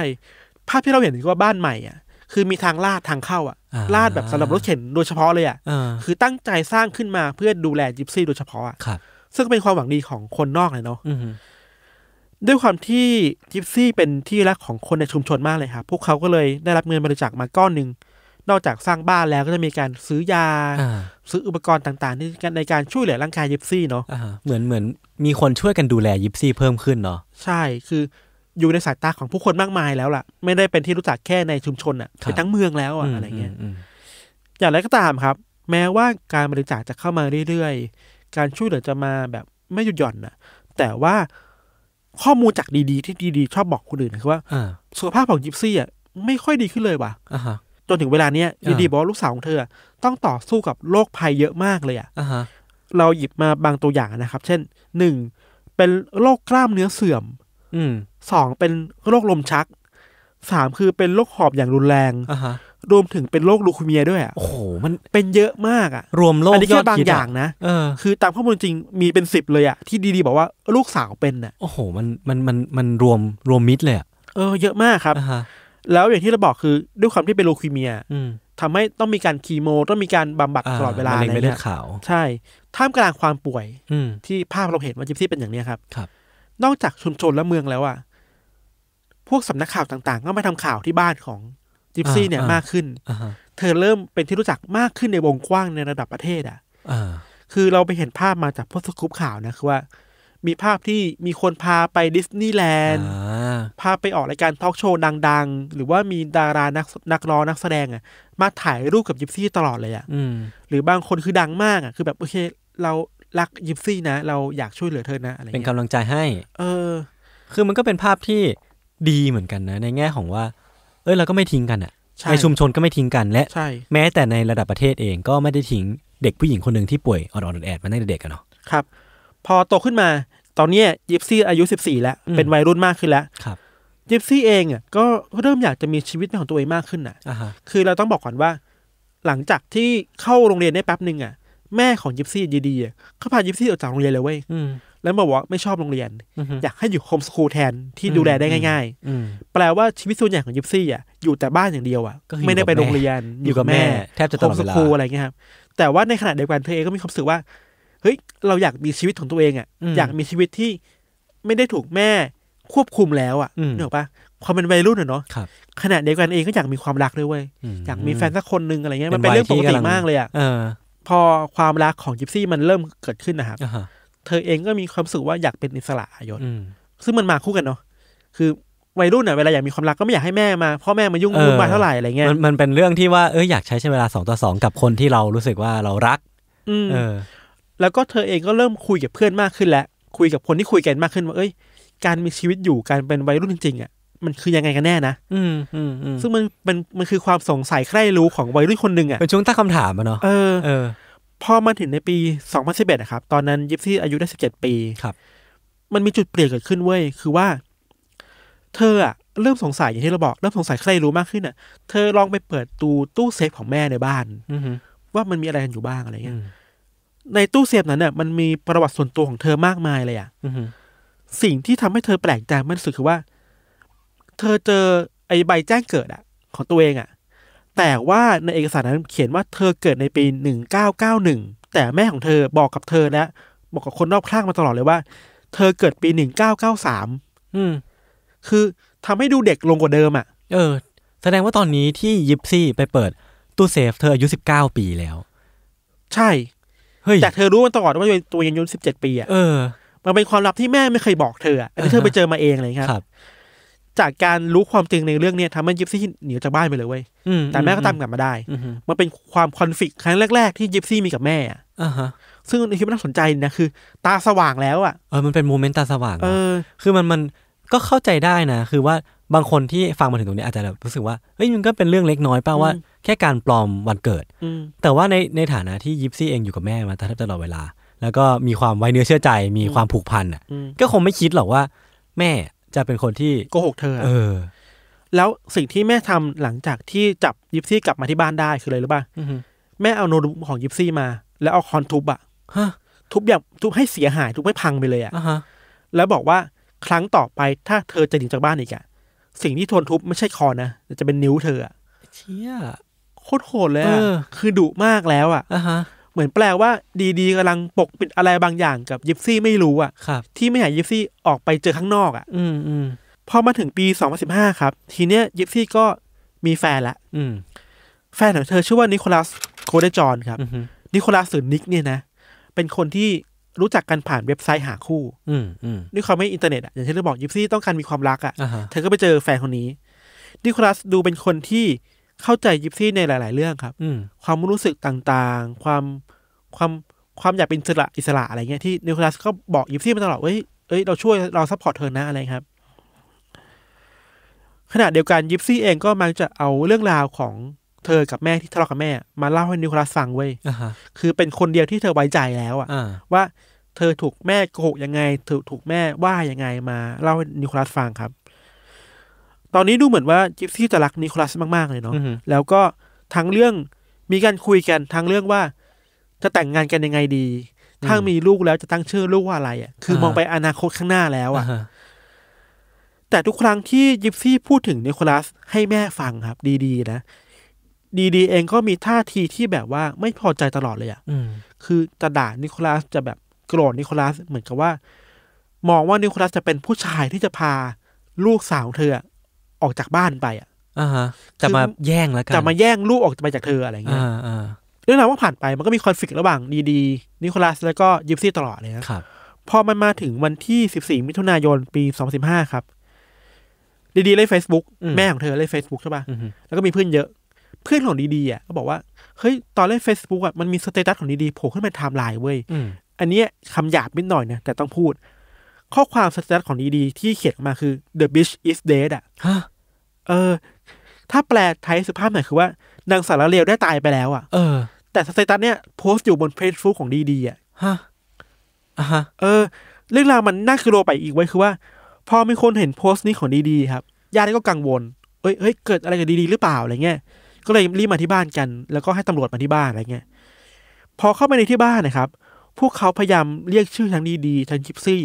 แต่ไม่มีใครตอบกลับมาเลยอ่ะ เออ บ้านเงียบมากอะ อ่าฮะ พอเข้าไปในบ้านปุ๊บอะครับ สิ่งที่พวกเขาเจอคือว่าเขาเจอร่างของดีดีอ่ะนอนจมกองเลือดอยู่ที่ห้องนอนอ่ะ อ่า แล้วเลือดคือไหลท่วมตัว อ่าฮะ แล้วคือบาดแผลคือหนักมากที่ท้องเหมือนถูกของ มีคม ของมีคมแทงเข้าไปที่ท้องหลายแผลครับ อ่า คำถามคือเกิดอะไรขึ้นใช่ป่ะ เออ หลังจากนั้นคือคนก็ตามหาจิปซี่เว้ย ตามหาไม่เจอ อ่าฮะ จิปซี่ไม่อยู่ที่บ้านน่ะ ไม่มีใครเห็นว่าจิปซี่หายไปไหนอ่ะ อ่าฮะ พวกตำรวจหรือญาติๆก็เริ่มกังวลแล้วว่าเฮ้ยถ้าแม่เสียชีวิตไปแล้วอะแล้วลูกจะเป็นยังไงอะถ้าสมมติมีคนที่เป็นโจรขึ้นมาปล้นบ้านเหรอ เออคือคนที่เสียชีวิตคือแม่ เพราะฉะนั้น เออ เหยื่อรายต่อไปก็อาจจะเป็น เป็นลูกก็ได้ เออ แต่ลูกหายตัวไปแบบ รายร่องรอย ไร้ร่องรอยอะไม่มีใครรู้ครับ ครับ ทีเนี้ยพอคดีมันเริ่มใหญ่ขึ้นเนาะคนพูดถึงมากขึ้นน่ะตำรวจก็เลยไปคุยกับเพื่อนคนหนึ่งของจิปซี่ เพื่อนคนเนี้ยสารภาพหรือยอมรับว่าเฮ้ยที่ผ่านมาจิปซี่พูดถึงชื่อแฟนตลอดเลยนะนิโคลัส อืมอืม ตำรวจก็เลยไปตามต่อว่าเอ้ยนิโคลัสนี่เป็นใครทำอะไรอยู่อะไรเงี้ย อืม ก็ไปตาม IP address ของนิโคลัสอะครับเขาใจะว่ามันมันสืบมันสืบต่อได้เนาะ น่าจะดูจาก Facebook อะไรอย่างงี้ด้วยป อะไรอย่างเงี้ยโซเชียลมีเดียอะไรครับ ครับ แล้วก็ตามไปจนเจอบ้านของนิโคลัสเว้ยเขาจะว่าอยู่ประมาณนอกเมืองอะพอไปถึงที่บ้านความแปลกใจคือว่า พวกเขาเจอนิโคลัส และเจอจิปซี่อยู่ด้วยกัน อ่า แล้วอยู่ในสภาพที่ปกติดีมากๆอะ อ่าฮะ จิปซี่ปกติดีล่าเริงแจ่มใสไม่ได้รู้สึกทุกข์ใจอะไระ เหมือนไม่มีอะไรเกิดขึ้น ใช่เหมือนไม่มีอะไรเกิดขึ้น อ่าฮะ ตำรวจเลยเอาสองสองคนเนี้มาสอบสวนต่อ อ่า พอมาคุยกันต่อแยกห้องเนาะห้องหนึ่งคือห้องของจิปซี่ ครับ อีกห้องหนึ่งคือห้องของนิโคลัส อืม จิปซี่อะถามตำรวจว่าเกิดอะไรขึ้นกับแม่เธอ อ่า แล้วเขาร้องไห้ตอนที่ตำรวจบอกแม่เธอตายแล้วนะ อ่า ตำรวจก็เอ้ยยังไง เราไม่คิดหรอกว่าเธอจะไม่รู้เรื่อง อ่าอ่าา นี่คือห้องหนึ่งเลย อย่ามาฟอร์มไม่รู้ อีกห้องหนึ่งตำรวจถามนิโคลัสถามไม่ถามมา สุดท้ายนิโคลัสยอมรับสารภาพว่าเขาเป็นคนที่ฆ่าดีๆเอง ฮะ แล้วในระหว่างที่ฆ่าดีๆอ่ะคือฆ่าในห้องนอน อ่า แต่ในระในระหว่างนั้นน่ะพาจิปซี่อ่ะไปเก็บตัวอยู่ในห้องน้ำ อืม เพื่อไม่ให้เข้ามายุ่งวุ่นวายกับเหตุการณ์นี้อะ อ่าฮะ ที่พีคไปกว่านั้นคือว่า นอกจากเขาเป็นคนฆ่าแล้วเขายอมรับสารภาพว่า คนที่สั่งให้เขาฆ่าดีๆอ่ะคือจิปซี่เองเว้ย อ้าว ลูกสาวอะ เออ สั่งให้ฆ่าแม่ตัวเอง โอ้โห คือ เชี่ย ยิปซี่ทนไม่ไหวกับความความปั่นป่วนในบ้านแล้วอะนึก อ่า ว่า อ่าอ่า ความรุนแรงที่เกิดขึ้นกับเธอ ความความที่ถูกแม่กดขี่บังคับตลอดอะ อืม และความจริงหลาย ๆ อย่างที่ยิปซี่รู้มากขึ้นอะทำให้เธอรับไม่ได้เว้ย เออ ความจริงที่มันค่อยๆ ถูกเผยออกมาผ่านการกระทำผ่านหลักฐานต่างๆ ที่ยิปซี่พ้นเจอในบ้านเนาะ ใช่ มันทำให้เธอรู้สึกทนไม่ไหว แล้วก็ไปบอกแฟนหนุ่มให้ลงมือฆาตกรรมแม่ของตัวเอง หลังจากนั้นอะอย่างที่ได้บอกพอสอบสวนเสร็จปุ๊บตำรวจได้คำสารภาพจากนิโคลัสแล้วสุดท้ายก็ดีๆ ก็เข้าใจว่าก็ยอมพูดอะไรเงี้ยมันมีภาพที่น่ากลัวมากกว่านั้นเว้ย อ่าฮะ เรียกว่าน่ากลัวได้ไหมก็น่าสะพรึงมากกว่าน่าน่าขนลุกอะ่ะ อืม คือในตอนที่เป็นข่าวแล้วอะ่ะ แล้วมีนักข่าวไปทำข่าวที่ศาลนะครับ เรานึกภาพจิปซี่เนาะที่เราเห็นภาพมาตลอดที่เราเล่ามาตลอดเธอเป็นยังไงอะ่ะในจังหวะที่จิปซี่เดินเข้ามาในศาลน่ะ เธอเดินเข้ามาแบบสบายมากอะ ฮะ ่ะ ไม่ต้องมีไม้เท้าไม่ต้องมีรถเข็นเดินได้แบบคนทั่วไปเลยอ่ะ ทั้งๆที่ก่อนหน้านี้เธอเดินไม่ได้ด้วยซ้ำไม่ใช่เหรอ เออจิปซี่บอกว่าที่ผ่านมาเธอต้องแสดงว่าเธอเดินไม่ได้มาตลอด เออ เพราะถูกแม่บังคับเว้ย ไอ้เฮียเออโหด แล้วแม่ต้องการแบบ take advantage อะคือต้องการ เออ ได้ เออ ผลประโยชน์จากความปวดของยิปซี่อ่ะ เพราะว่าการป่วยของเธอมันนำมาซึ่งเงินเนาะ ซึ่ง ใช่ exposure ซึ่งความสนใจที่เธอได้รับมา ใช่ได้ผลประโยชน์หลายอย่างด้ว ครั ย บ เลย ทีเนี้ยหลายคนจะสับสนว่า มันเกิดอะไรขึ้นกันแน่ เออ ในคดีเนี้ยเรา ดู สรุ ซั ป บซ้อน สั้น เหลือเกินอ่ะ ๆคือ เรื่องมันเริ่มจากที่ว่าจิปซี่เริ่มสงสัยตัวเองเป็น MSBP เนี่ย อ่า ตั้งแต่ตอน 14 ปีแล้วอ่ะ ครับ คือมีครั้งหนึ่งที่เธอไปโรงพยาบาล แล้วหมอบอกว่าเธอไม่ได้เป็นอะไรเลยนะ อืม เธอไปได้ยินคำพูดของหมอมาเว้ย อืม แต่แม่กลับไม่เชื่อ อือฮึ แม่กลับพาเธอย้ายไปโรงพยาบาลอื่น เธอสงสัยแล้วว่าตกลงเราป่วยจริง ๆ หรือเปล่า เออ หรือแม่ทำให้เราป่วยกันแน่ อ่าฮะ อันนี้คือความสงสัยแรกเว้ย คือหลังจากที่เธอพยายามจะทำให้ลูกตัวเองป่วยอะสิ่งที่เธอทำกับลูกเธอมีหลายอย่างมาก นอกจากโกหกว่ายิปซี่ป่วยแล้วอ่ะ มีการเอายาที่เธอไม่ได้เป็นอ่ะ อืม มาให้กินอ่ะนึกออกปะ อ่าฮะ สมมติเราเป็นไมเกรนอ่ะ เอายาแก้ปวดหัวมาให้ทั้งที่เราไม่ได้ปวดหัว อ่า มาให้มาให้ลูกสาวกินตลอดเวลาเลยอ่ะ อ่า ที่น่ากลัวมากคือว่า ดีๆเจาะท้องของกิปซี่อ่ะ เออ เพื่อเป็นช่องส่งอาหารเข้าไปให้ของของจิปซี่อ่ะ ป้อนอาหารทางสายยาง ทั้งทางๆที่จิปซี่ไม่ได้เป็นอะไรเลยเว้ย เออ เออเออเออ นอกจากท้องนะ ยังมีบริเวณอื่นด้วยอ่ะ อือฮึ คออะไรเงี้ย อืม ทำให้เห็นภาพว่าจิปซี่เป็นคนป่วยจริงๆอ่ะ อืม ทั้งทางๆที่เธอสามารถกิ เดิ น นเหิน ข้าวเองได้ เดินเหิน อะ กินข้าวได้มีชีวิตตามปกติ คือนอกจากเนี้ยครับจิปซี่ยังยืนยันยอมรับ อ่า กับตำรวจในสุดท้ายแล้วว่า เธอไม่เคยมีปัญหาเรื่องการเดิน อ่าฮะ หรือไม่เคยมีปัญหาเรื่องการขยับร่างกายแบบที่แม่บอกเลยอ่ะ เออ คือมันรักษาหายไปนานมากแล้วอ่ะ อันนี้โคตรพีกอะ คือ แล้วที่ผ่านมาเป็นสิบปีที่เห็นน่ะ คืออะไรอ่ะ โอ้โห ใช่ไหม คือผมลองนึกภาพในในสายตาของคนที่ติดตามข่าวยิปซี่มาตั้งแต่เด็กอะ เออ แล้วคือยิปซี่ก็เป็นผู้หญิงคนหนึ่งที่เจ็บอบอดแอดหรือว่า อ่า เข้าออกโรงพยาบาลเป็นว่าเล่น แล้วก็ เออ ต้องนั่งรถเข็นนะหรือว่าต้องมี อ่า ไม้เท้าตลอดเวลา เออ เพราะฉะนั้นวันหนึ่งที่มันความจริงมันปรากฏออกมาว่าจริงๆเธอไม่ได้ป่วยขนาดนั้นอะ อ่ามั มันมันน่าจะแบบโอ้โห มันมีภาพข่าวที่วันที่เราบอกอ่ะ เดินเข้าไปในชั้นศาลอะ อ่า ใส่เสื้อนักโทษสีส้มอ่ะ แล้วเดินเข้าไปแบบปกติอ่ะ เฮ้ยมันช็อกมันใจสลายนะมันคนที่ซัพพอร์ตเธอมาตลอดอะไรอย่างเงี้ยครับ อ่าฮะ พอคดีไปสู่ชั้นศาลแล้วครับ สุดท้ายแล้วศาลก็มีคำตัดสิน อืม ให้จิปซี่เนี่ยติดคุกสิบปี อืมอืม ในฐานะคนที่มีรู้เห็นในคดีฆาตกรรมแม่ตัวเอง ครับ ส่วนนิโคลัสเนี่ย ถูกตัดสินจำคุกตลอดชีวิตไปเมื่อปี 2019 ฐานฆาตกรรมเนาะ เออเป็นมือหนึ่งอ่ะ มือ First แรก hand- first เป็น hand murder เป็น first เออเหมือนเป็น first murder เนาะ อืมอืม คำถามคือว่า โอเคคดีจบแล้วอ่ะ อืม ความใจสลายที่มันเกิดขึ้นคือว่า ใจสลายแรกคือจิปซี่ถูกแม่ abuse มาตลอด ให้ต้องป่วยอ่ะ เออ แล้วเธอไม่สามารถขัดขืนแม่ได้อะนึกออกปะ ครับ ไอความที่คนเราไม่ไม่สามารถขัดขืนคนที่กดกดเรามานานๆน่ะ สุดท้ายแล้วมันระเบิดออกมากลายเป็นคดีฆาตกรรมคดีเนี้ยนึกว่า ใช่ใช่ ซึ่งมัน ใช่ น่ากลัวนะขนาดที่เฮ้ยการที่เด็กคนหนึ่งจะจากอยากให้แม่ตัวเองเสียชีวิตอะมันไม่ใช่เรื่องง่ายหรือเรื่องที่เกิดขึ้นปกตินะเว้ย ไอกระบวนการที่มันนำไปสู่ การตัดสินใจว่าจะให้ ระหว่างทางเนี่ย เออ กิฟซี่เจออะไรมาบ้างอะนึกว่า ใช่ใช่ใช่ ก่อนที่จะบอกแฟนให้แฟนไปฆ่าแม่ให้หน่อยอะ เออ มันคงถึงจุดที่มันไม่ไหวแล้วจริง ๆ อ่ะ แล้วสมมติว่าถ้ากิฟซี่รู้ตัวว่าตัวเองไม่ได้ป่วย แล้วตลอดเวลาที่ผ่านมาเธอถูกแม่เจาะท้อง เออ เจาะที่คอ กินยาที่ตัวเอง กิน ไม่ได้ ยา ป่ ที่ วย ไม่ได้ป่วยอ่ะ อืม เฮ้ยมันมันมันคือการ abuse คนแบบหนึ่งนะ ที่ ครับ รุนแรงมากนะครับ อ่าฮะ อีกอย่างหนึ่งคือ มีคนที่วิเคราะห์กันว่าสิ่งที่สิ่งที่ดีๆทำอ่ะ มันไม่ได้มาจากเหตุผลแค่เรื่องต้องการเงินบริจาค ม หรือต้องการแค่เงินมาสร้างบ้านใหม่อะแต่ว่าลึกๆแล้วดีๆ ต้องการจะควบคุมวงการชีวิตของลูกสาวอ่ะ อืม ให้ได้ไปตลอดเว้ย อืม อันนี้น่าจะเป็นปมหนึ่งในจิตใจของดีๆ ที่ทำกับลูกอ่ะ อืมอืมอืม เราคิดว่าคนที่เป็นโรคเนี่ย หลายคนน่าจะมีอาการแบบนี้แหละ อืม ภาวะที่อยากควบคุมคน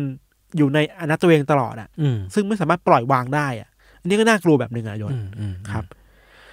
ในขณะเดียวกันน่ะ เราน่าจะพูดได้ว่า ถึงแม้ว่าตัวจิปซี่เองจะเป็นคนที่มีส่วนรู้เห็นในคดีฆาตกรรมอะเราก็มีคนตั้งคำถามมาสุดท้ายแล้วจิปซี่เป็นเหยื่อ หรือจิปซี่เป็นฆาตกร หรือว่าเธอเป็นทั้งสองอย่างพร้อมกัน ใช่ เราคิดว่าเป็นทั้งสองอย่างพร้อมกัน อ่าฮะ ที่สำคัญคือ เราต้องรู้ว่าก่อนที่คนคนหนึ่งอะจะกลายเป็นคนที่ทำผิดได้ เออ ระหว่างทางเธอก็เป็นเหยื่อมาก่อนนะ ก็จริงแล้วหลักฐานมันชัดเจนทนโทษมาก ๆ เลยว่าเธอก็เป็นเหยื่อที่โดนทรมานทรกรรมมาไม่แพ้กันอ่ะ เออบทสรุปของคดีนี้แล้วคือว่าจิมซี่ทนไม่ไหว อืม ก็เลยต้องขอให้แฟนฆ่าแม่เธอ ครับ แต่กลับมาในซีรีส์ครับ อย่างที่เราบอกว่าอินฟินิตี้ก็อยู่กับญาติ อ่า แต่จะเป็นยังไงเนี่ยไม่บอก โอ้โหใจ ต้อง ร้ายไปดูในซีรีส์นะครับ อ่าอ่าอ่าอ่า ซึ่งก็มีความน่าสนใจเหมือนกัน อ่า อะไรอย่างนี้ โอเคน อกจากนี้คือว่าพอเราเล่าเรื่องคดีแบบนี้มา นอกจากเรื่องเดอะ o ลิ t ิเชียนแล้วอะ ครับ คนที่ชอบคดีฆาตกรรมเรื่องลึกลับอะไรเงี้ยมันก็มีอันซอมมิสซูรี อ่า ที่เพิ่งเข้ามาในซีซั่นสอง อันนี้แถมอันนี้แถม อันนี้แถม อ่า ก็สนุกมากเลยดูไปหลายตอนสนุกมาก ครับ มีคดีที่แบบหาคำตอบไม่ได้อะเยอะแยะมากมายเลย อืม ก็ อืม ดูได้ทางเน็ตฟลิกเหมือนกันครับ ครับผม ครับผม โอเคครับ ทั้งหมดก็คือเรื่องที่ผมและพี่ทันเตรียมมาเล่าในวันนี้นะครับ ก็คือสรุปอีกทีหนึ่งมันจะมีเรื่องของ Unfriended Dark Web แล้วก็ The Politician ซึ่งจริงๆ ใน Netflix เนี่ยก็จะมีซีรีส์ภาพยนตร์หรือว่าการ์ตูนอีกเยอะแยะมากมายให้ทุกคนไปหาดูกันได้ ก็แนะนำว่าไปสมัครดูดีกว่า เพราะมีอะไรให้ดูเยอะแยะเหลือเกินสำหรับใครที่ชื่นชอบวิธีการเล่าเรื่องของพวกเราสองคนนะครับสามารถติดตามรายการเราได้ที่ไหนบ้างพี่ทัน ก็ได้ทางที่ Apple Podcast นะครับ Spotify แล้วก็ YouTube ครับ หรือว่าสามารถเซิร์ชคำว่า Untitled Case ใน YouTube Google หรือในทุกแพลตฟอร์มได้เลยครับ ครับผม ก็วันนี้พวกผมสองคนก็ลาไปก่อน สวัสดีครับ สวัสดีครับ